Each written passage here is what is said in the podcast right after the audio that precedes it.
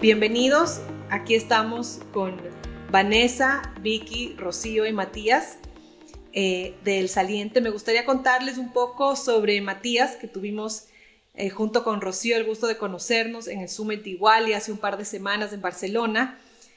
Eh, Matías García Fernández es licenciado en Filología Hispánica en la Universidad de Murcia y presidente de la Asociación de Personas con Discapacidad del Saliente desde 1992.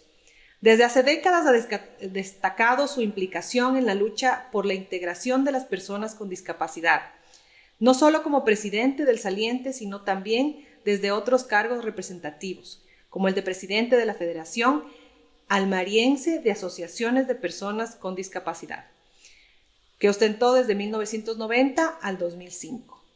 Ha participado y dirigido numerosas publicaciones y comunicaciones centradas en la temática de la discapacidad inserción laboral y creación de empleo, sistemas de gestión de calidad, que son otros ámbitos en los que tiene una amplia especialización.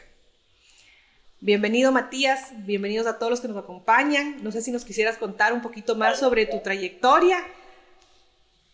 Mira, me da un poco de pudor hablar de mí. Mi trayectoria a mí lo que más me ha enseñado ha sido la vida, la experiencia que he tenido por un lado aquí en la Asociación de Personas con Discapacidad El Saliente, viendo todos los días problemáticas y personas que venían a reivindicar algún tipo de derecho. Y luego, por otro lado, con mi trabajo en la universidad, que también me ha enseñado mucho porque mi trabajo consiste en buscar posibilidades laborales a las personas que acaban la formación universitaria lo que me ha dado un conocimiento del tejido productivo importante y básicamente eso es lo que te puedo decir a nivel laboral, que ya digo que no es relevante, que es producto pues, de una vida de más de 30 años trabajando ya, que ya luego a luego debo pensar en ir jubilándome y, y eso es un poco lo que te puedo contar de mí. Gracias Matías, gracias por aceptar esta invitación. Eh, un poco en esta entrevista lo que me gustaría un poco es que abordemos la realidad de la inserción laboral de las personas con discapacidad, abordando desde los desafíos en los procesos de contratación hasta la plena integración en el entorno laboral.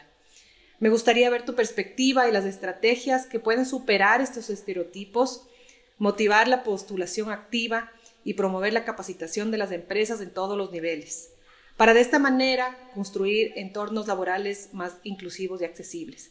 Y aquí me gustaría empezar con la primera pregunta. Em, en, tu conocimiento, eh, ¿cuáles son los estereotipos o en tu experiencia más comunes que enfrentan las personas con discapacidad en el ámbito laboral y cómo podemos desafiar y cambiar estas percepciones?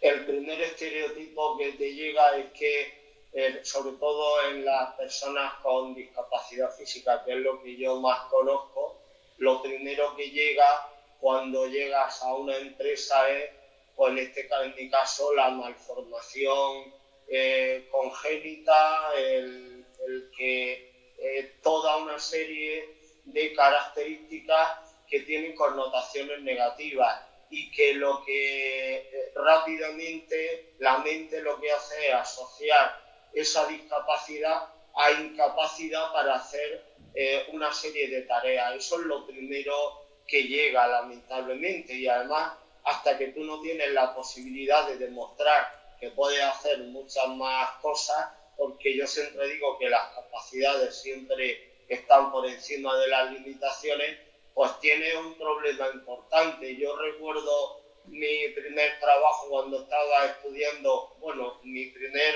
eh, eh, mi primera entrevista de trabajo, en donde había un hotel al lado de donde yo vivía que estaban buscando un recepcionista con discapacidad porque le costaba, con las cargas sociales, le costaba menos dinero esa persona al hotel.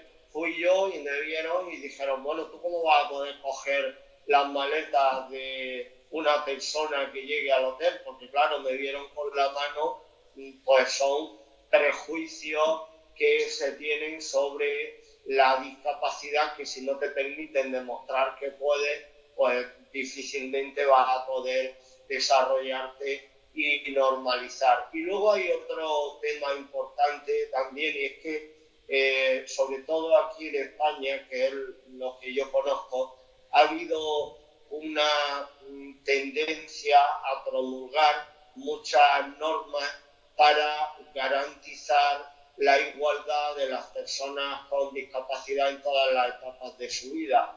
Pero esas normas no han llevado aparejado un presupuesto económico como para poder desarrollar acciones de cara a que la norma cumpla la función que tiene que cumplir y tampoco han llevado aparejado un régimen sancionador, es decir, al que incumpla esta norma, pues ya sabe que le, va a caer una sanción. Sin embargo, hay otra normativa que se hace fiscal, por ejemplo, lo de las obligaciones económicas que tienen las empresas y las personas físicas con la administración pública, que si tú dejas de hacer una declaración de la renta eh, que finaliza el plazo el día 30 de junio, probablemente antes de los 10 días vas a recibir una carta comunicándote que te van a poner un recargo de un 20% por no haber hecho la declaración de la renta. Hay mucho mayor vehemencia a la hora de hacer que se cumplan determinadas normas y otras no. Otras se han promulgado porque socialmente está bien, están bien vistas y porque socialmente eh, arrastran votos para la persona, para los partidos que gobiernan en cada momento, pero no porque verdaderamente se estén convencidos de querer garantizar que tengamos todos las mismas oportunidades. Todos tenemos los mismos derechos, pero esos derechos no se traducen en oportunidades. Y básicamente ese sería el problema eh, a nivel general, eh, enfocado desde dos ámbitos. Uno, los prejuicios que se crea la sociedad psicológico y los estigmas sobre la discapacidad. Y otro, la falta de interés por parte de la administración en articular que las normas eh, que garantizan la igualdad de derechos de las personas con discapacidad se cumplan estableciendo esos regímenes sancionadores que no se establecen. Qué importante lo que dices, ¿no? Porque a veces existen normas con muy buenas intenciones, pero que al final del día terminan no siendo viables. Em, en tu experiencia, ¿cuáles son los obstáculos más comunes que enfrentan las personas con discapacidad al buscar empleo? ¿Y cómo podemos superarles como, como líderes de una, de una empresa o como empleados de una empresa? ¿Cómo podemos nosotros, en cierta forma, acompañar a que se superen esos obstáculos?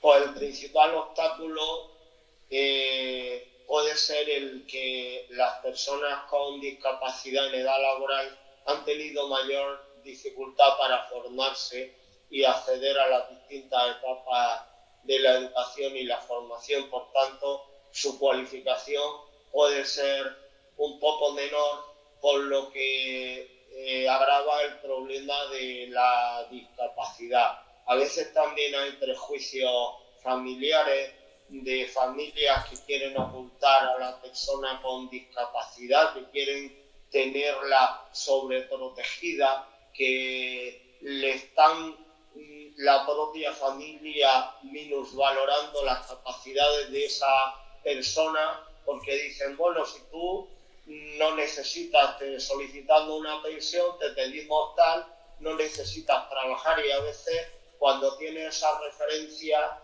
el luchar contra eso tiene que ser una persona que tenga las ideas claras, que tenga la personalidad clara y que diga, no, no, yo quiero ser autónomo, independiente y quiero llegar a lo máximo posible.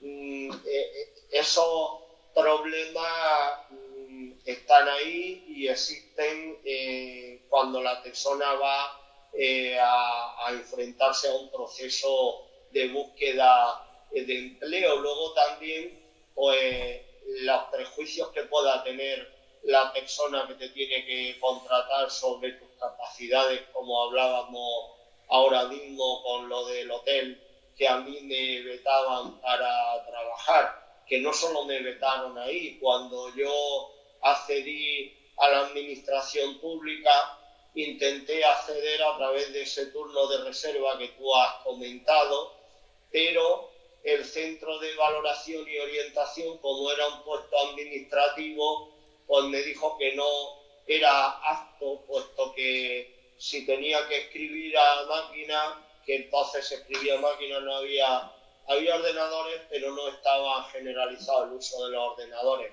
Pues yo era mucho más lento y ya el propio organismo que tiene que favorecer el que ayudarte a que te incorpore al mundo del trabajo, lo que hace es limitarte. Yo lo que hice fue eh, renunciar a presentarme por la vía de la reserva y me presenté por la vía del turno libre, porque en el turno libre solo te pedían un certificado como que no padeces enfermedad infectocontagiosa, pero no te pedían el certificado de aptitud para ver si iba a poder desarrollar o no desarrollar el puesto. Y también cuando me presenté a otro puesto que no fuera el mismo que me había intentado presentar por la vía administrativa y no me dejaron. Me presenté a un puesto de oficio, de equipamiento, mantenimiento y desde ahí, pues luego cuando ya estás dentro, te presenta promociones internas. Pero para que veas que si yo tengo una formación superior, que he tenido la suerte de poder acceder a la universidad y tener una formación superior que me habilita seguramente para desempeñar puestos de trabajo más cualificados, la persona que no tiene la formación pues se va a encontrar con todo ese tipo de barreras que yo me encontré y que le va a resultar a veces difícil el poder superar esa barrera para poder trabajar. ¿Qué recomendarías en ese caso a las empresas en el momento en que tienen un proceso de contratación?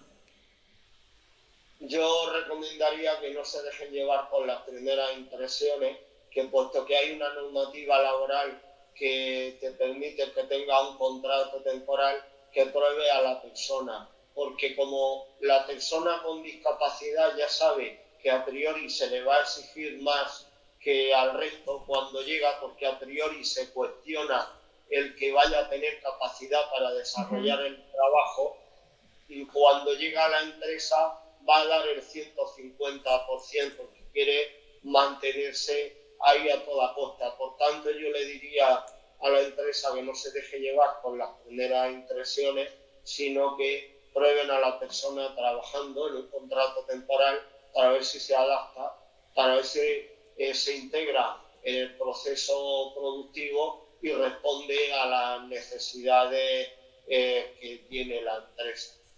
Y aquí viene mi pregunta, eh, ¿cuáles crees que son las estrategias más efectivas para desafiar la percepción errónea de que las personas con discapacidad carecen de capacidades?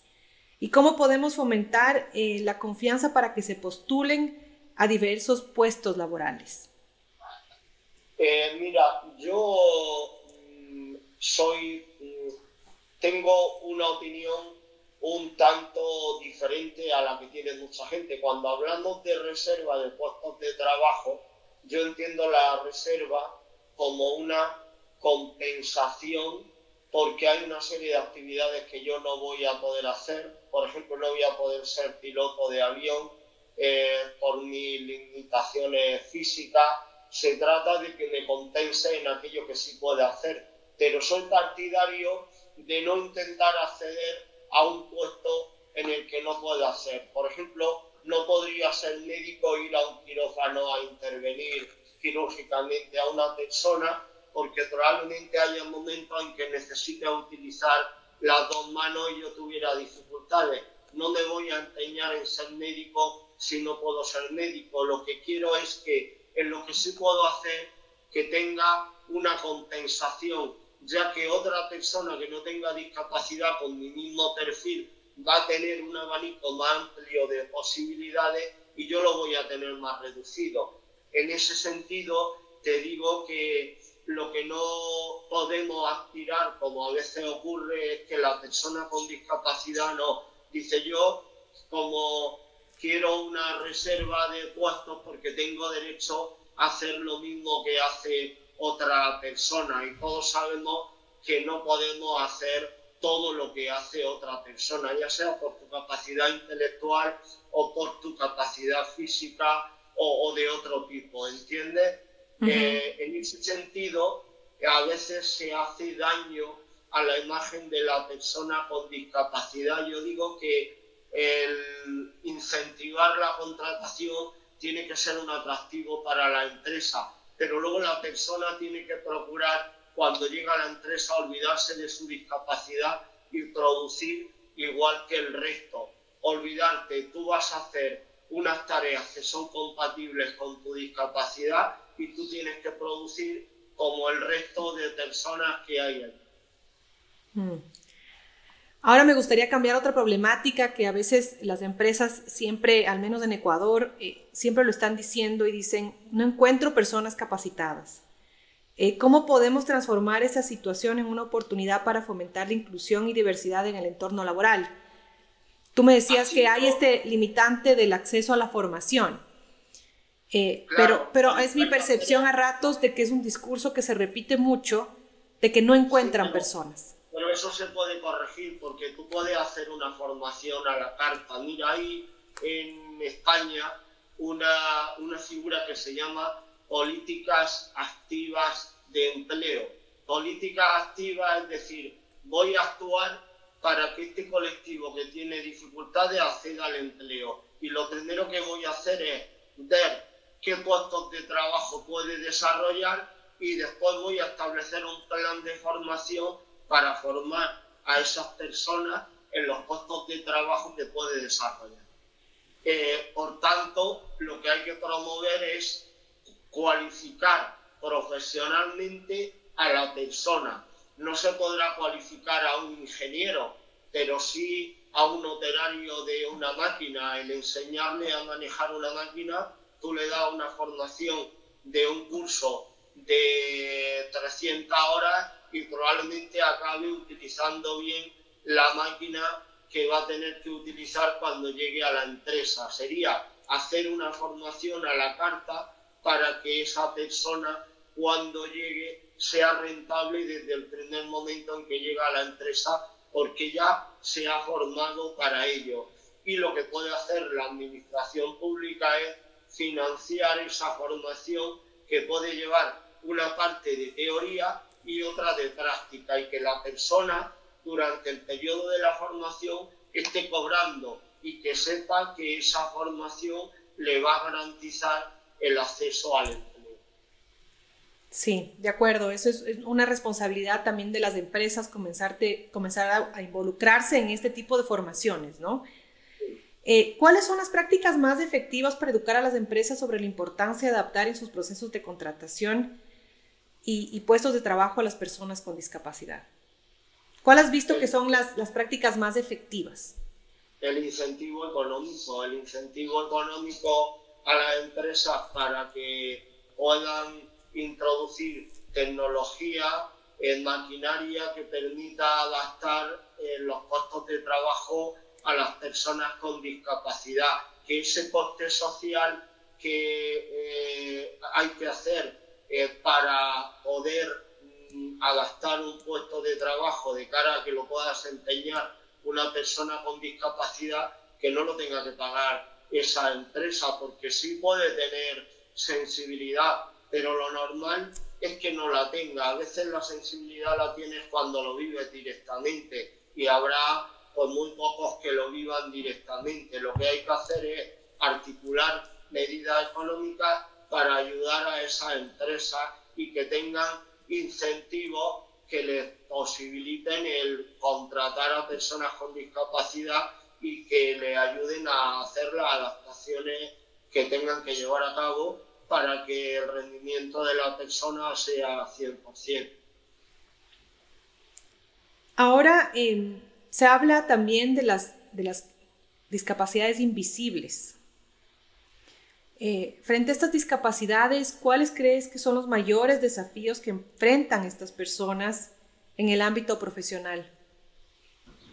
Eh, sobre todo ser muy realista, es decir, las capacidades invisibles, las discapacidades invisibles pueden ser las discapacidades orgánicas de una enfermedad que tiene una persona que aparentemente no se ve, no es la discapacidad como la que yo tengo, pero que le va a limitar. Vale, pues si le va a limitar, vamos a analizar y ver qué limitaciones puede tener de cara a compensar. Esa persona va a tener un mayor asentismo laboral porque va a tener que acudir al médico y va a tener periodos de asentismo, pues vamos a incentivar más la contratación de esa persona para eh, compensar esos periodos de baja que pueda eh, tener y sobre todo también procurar que realice actividades que no le perjudiquen a su salud, que el puesto de trabajo que desarrolle no, no eh, afecte directamente a su estado de salud. De acuerdo. Em, y ahora, bueno, quiero que me cuentes eh, también sobre el saliente. Ya sé que tuvimos una conversación previa, pero, pero haz de cuenta que no conversamos y, me quieres contar un poco sobre lo que ustedes hacen y, y, los aspectos más importantes en los cuales ustedes trabajan. Sí, bueno, pues como hemos comentado anteriormente, somos una entidad que en estos momentos tiene en torno a mil personas con discapacidad asociada y son personas que han recurrido a nuestra asociación porque en algún momento han sentido que se están vulnerando sus derechos. Para poder nosotros dar respuesta a esas personas de manera eficaz, eh, con los servicios especializados que demandan, pues lo que hemos hecho paralelamente es crear unas actividades empresariales que nos posibiliten contratar a personas con discapacidad, pero también generar recursos para poder destinar a atender a las personas a las que representamos en la asociación. Y esas actividades pues hay desde más cualificadas a menos cualificadas. De las menos cualificadas pues servicios de limpieza, mantenimiento, desinfección, eh, derratización, restauración con servicios de catering eh, en cuanto a actividades más cualificadas, gestión de centros de servicios sociales que también están relacionados con los objetivos que se marca la asociación de atender a personas vulnerables, personas con discapacidad, personas mayores, pues que tienen limitaciones. Lo que ha hecho la asociación a lo largo de estos 30 años ha sido eso, creo que cada vez dan mejores servicios de atención social a las personas a las que representamos, porque hay otra parte de la asociación que ha crecido a nivel empresarial y que ha generado recursos que nos han permitido el poder eh, dar esa atención más cualificada y más especializada. De lo que pude conversar contigo, han logrado fusionar el sistema de educación, de formación, de accesibilidad, de atención social, pero también de servicios jurídicos. Esto hace que en cierta forma se, cubran las necesidades más importantes de las personas que acuden a la asociación. ¿Cuáles crees que son las necesidades eh, más importantes que, siguen teniendo las personas con discapacidad que, que van a la asociación que tú presides? Pues mira, todavía recibimos eh, quejas de niños que van, que tienen problemas cuando nacen de retraso en el desarrollo y que no tienen la atención que deberían tener por parte de las instituciones sanitarias de estimulación, de atención temprana para intentar desarrollar sus capacidades al máximo y optimizar las capacidades que tengan para que puedan llevar en un futuro o en la vida lo más normalizada posible. He empezado por la etapa más temprana y vamos desde ahí en adelante. Cuando ese niño o niña llega al sistema educativo, o en el sistema educativo a veces no hay profesionales cualificados para atender la problemática que tiene ese niño o esa niña, porque también entiendo que es complicado, porque hay infinidad de problemáticas diferentes y es complicado y un eh, maestro o maestra pues seguramente no está preparado para poder atender esas necesidades especiales y necesita una formación específica con la que no cuenta o si cuenta no lo suficientemente. Y eh, hay problemas en la infraestructura del colegio, en la tecnología, que no hay la tecnología suficiente como para atender esas necesidades, en el transporte para llevar a esos niños al centro educativo y si vas superando las distintas etapas, pues digamos que tú piensas en los problemas que puede tener una persona de tu edad con discapacidad. Eh, eso es lo que nosotros hacemos, intentar atender en las distintas etapas eh, las necesidades que tienen las personas e intentamos, como dice un eslogan que eh, Rocío se inventó hace unos años, de hacemos de las necesidades nuestros retos para poder ayudarte y poder conseguir que lleve una vida lo más parecida posible a la que lleva cualquier otra persona. Tampoco nos vamos a creer el centro del mundo y que solo nosotros tenemos problemas. Problemas tiene cualquier persona, solo que hay unos problemas. Nosotros tenemos los que puede tener cualquier persona y luego unos específicos asociados a la discapacidad. Pero lo que tú comentas que sucede en, el aspecto de la educación eh, primaria, como decimos nosotros, inicial, de la infraestructura, de la tecnología y del transporte, son problemáticas que luego se repiten más adelante, que se repiten en el momento que quieres acceder a la universidad, que quieres acceder a, la empresa.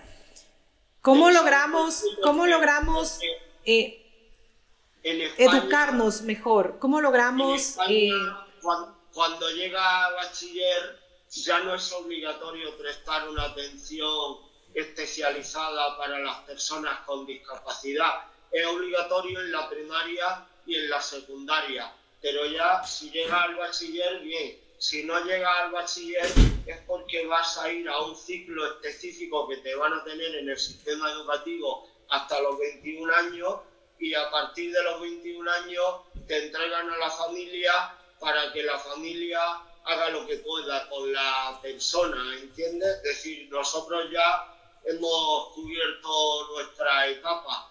Lo que hay que intentar es que esa etapa se cubra con las mayores garantías para garantizar que la persona pueda llevar esa vida lo más normalizada posible.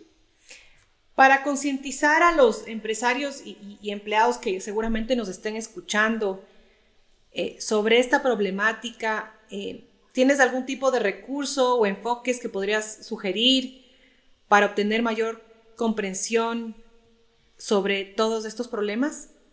Sí, mira, los problemas hay que visibilizarlos, porque lo que no se visibiliza no existe. Por tanto, lo que hay que hacer es que haya presencia social y que la sociedad vea que vive en un mundo diverso, multicultural y que hay personas que por el hecho de ser diferentes física e intelectualmente, pues tienen problemas. Y se pueden hacer todas las labores de todas las eh, campañas de concienciación, sensibilización, todo lo que quiera. Pero luego para que eso sea efectivo debe haber ayuda económica hacia esa empresa porque estamos centrándonos mucho en el empleo, pero es que cuando una persona consigue empleo, consigue recursos económicos y consigue reducir mucho sus limitaciones y su discapacidad.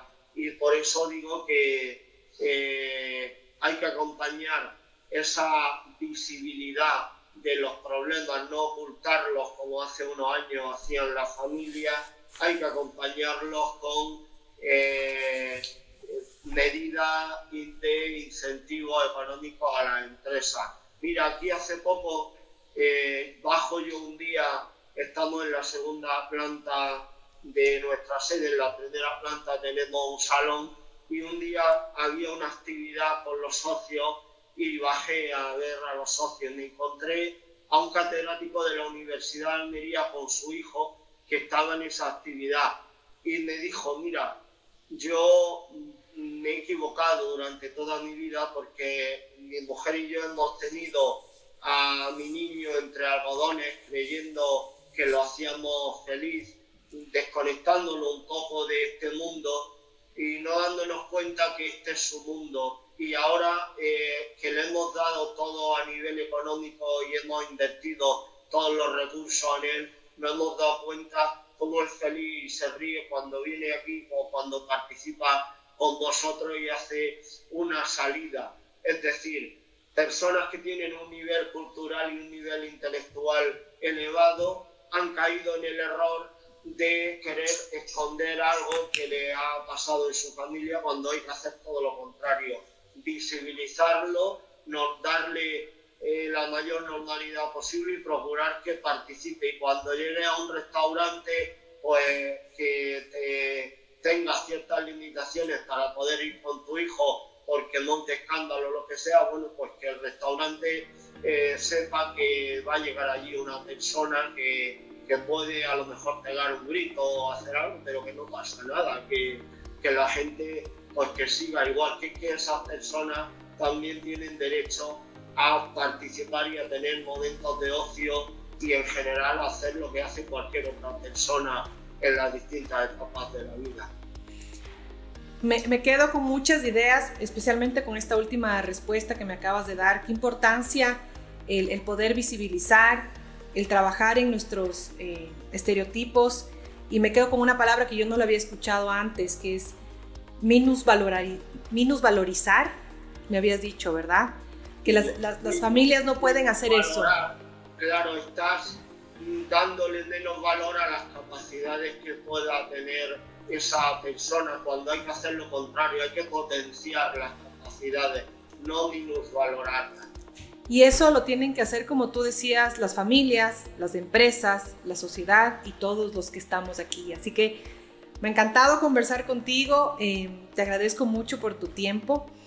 Así que no sé si quisieras dejar un, último mensaje para las personas que nos están escuchando pues un último mensaje es que nos miremos menos nosotros y que miremos más nuestro entorno, el entorno en el que vivimos y que seamos más sensibles con el resto, siendo generosos, teniendo más empatía para poder ponernos en el lugar del otro, porque cuando tienes la capacidad de ponerte en el lugar del otro, pues puedes eh, ayudar mucho más a esa persona a que supere los problemas que tiene para llevar esa vida normalizada.